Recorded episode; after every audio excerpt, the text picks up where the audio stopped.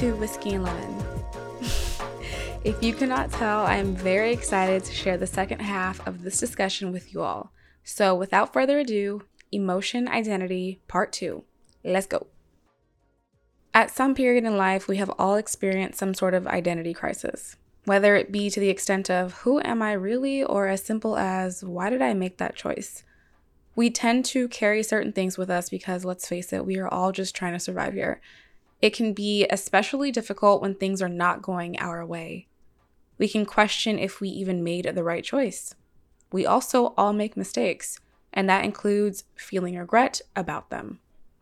And with that comes some possible misplaced emotions. And then we start to judge ourselves for even feeling those. So then it becomes this vicious cycle of an action that we make, us feeling bad about it, and then judging ourselves for making that action and not being able to pull ourselves out of the emotions we are feeling because of it. And then next thing we know, we end up in an identity crisis. Or, as I referenced in the recent comparison episodes, we can often let our identity become something we have or do, like our jobs, our funds, our relationships, our possessions, our thoughts, our emotions. Some common causes for individuals to have a skewed view can be depression, someone feeling that they are worthless or without love, Someone who is codependent may rely on the opinions of others to help them develop their identity. And someone in a position of notoriety or may believe to be can have self presumptions of dominance and will view themselves as superior to others. This can also develop into a condition known as delusions of grandeur, which good therapy explains as the false belief in one's own superiority, greatness, or intelligence. People experiencing delusions of grandeur do not just have high self esteem, instead, they believe in their own greatness and importance, even in the face of overwhelming evidence to the contrary. Someone might, for example, believe they are destined to be the leader of the world, despite having no leadership experience and difficulties in interpersonal relationships. Delusions of grandeur are characterized by their persistence. They are not just moments of fantasy or hopes for the future. Good therapy goes on to state that treatment of delusions depends upon the underlying cause. It is important for practitioners to differentiate between delusions of grandeur and simple hopes for the future. Another common cause to emotion identity refers to a point I made in part one of this discussion, and that is about the type of person we are. Who we are really is how we treat other people, not who we want to be or who people think we are. It is not about wants or assumptions, it is simply what we do. Let me give you an example. Michael is very frustrated with a project at work, and he is very cold with his colleagues, very short, and is very obviously annoyed whenever he receives a phone call. This is a rare experience, and Michael is generally very pleasant to work with, but for the most part, still does keep to himself, as he has a very demanding position at this company. Well, because his mood shifted on this day, Janae and Emily have started whispering to each other that Michael is such a cruel and angry person eventually spreading this conversation to other members of the office. Before you know it, everyone is viewing Michael as this angry person. He overhears this chatter and can feel the shift from his colleagues in the days to come. Michael has two options here one that would actually take a lot more effort than the other.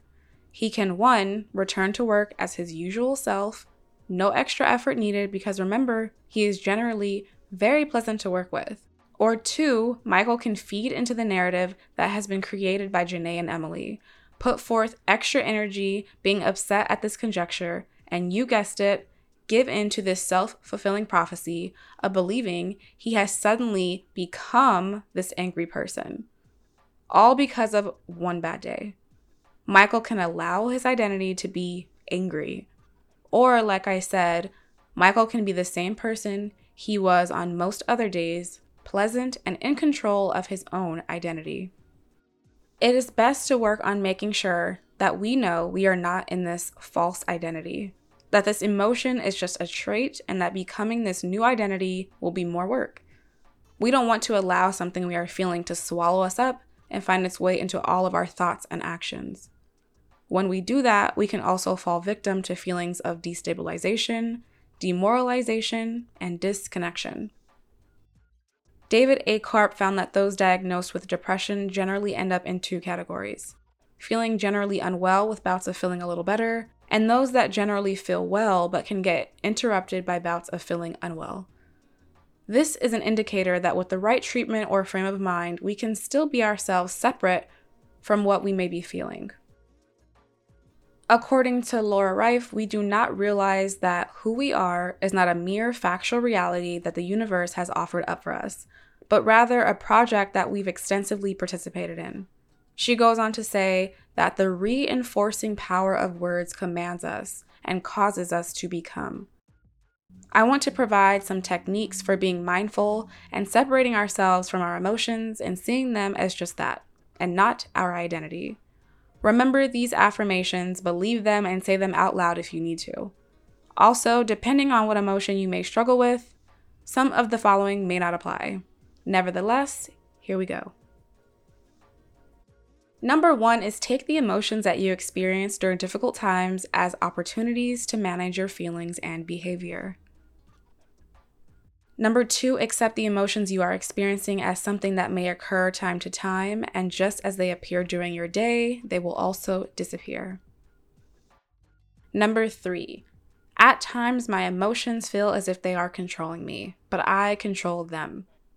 Sometimes the emotions are troublesome, but I will get through them.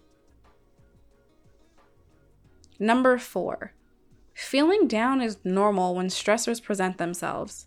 I will work through my emotions with help from a professional if necessary, and I will succeed. Number five, I know that some things in life are inevitable, and working on accepting that and utilizing healthy tools to process these things mentally and emotionally is better for me than constantly fixating on trying to avoid those things. Number six, by taking the time to work through what I am dealing with, I can also help someone else who may need some guidance. Number seven, there are certain things that people will not fully be able to understand because of lack of experience. What I am dealing with is just a price to pay for acquiring a unique perspective on life, and it has taught me a lot.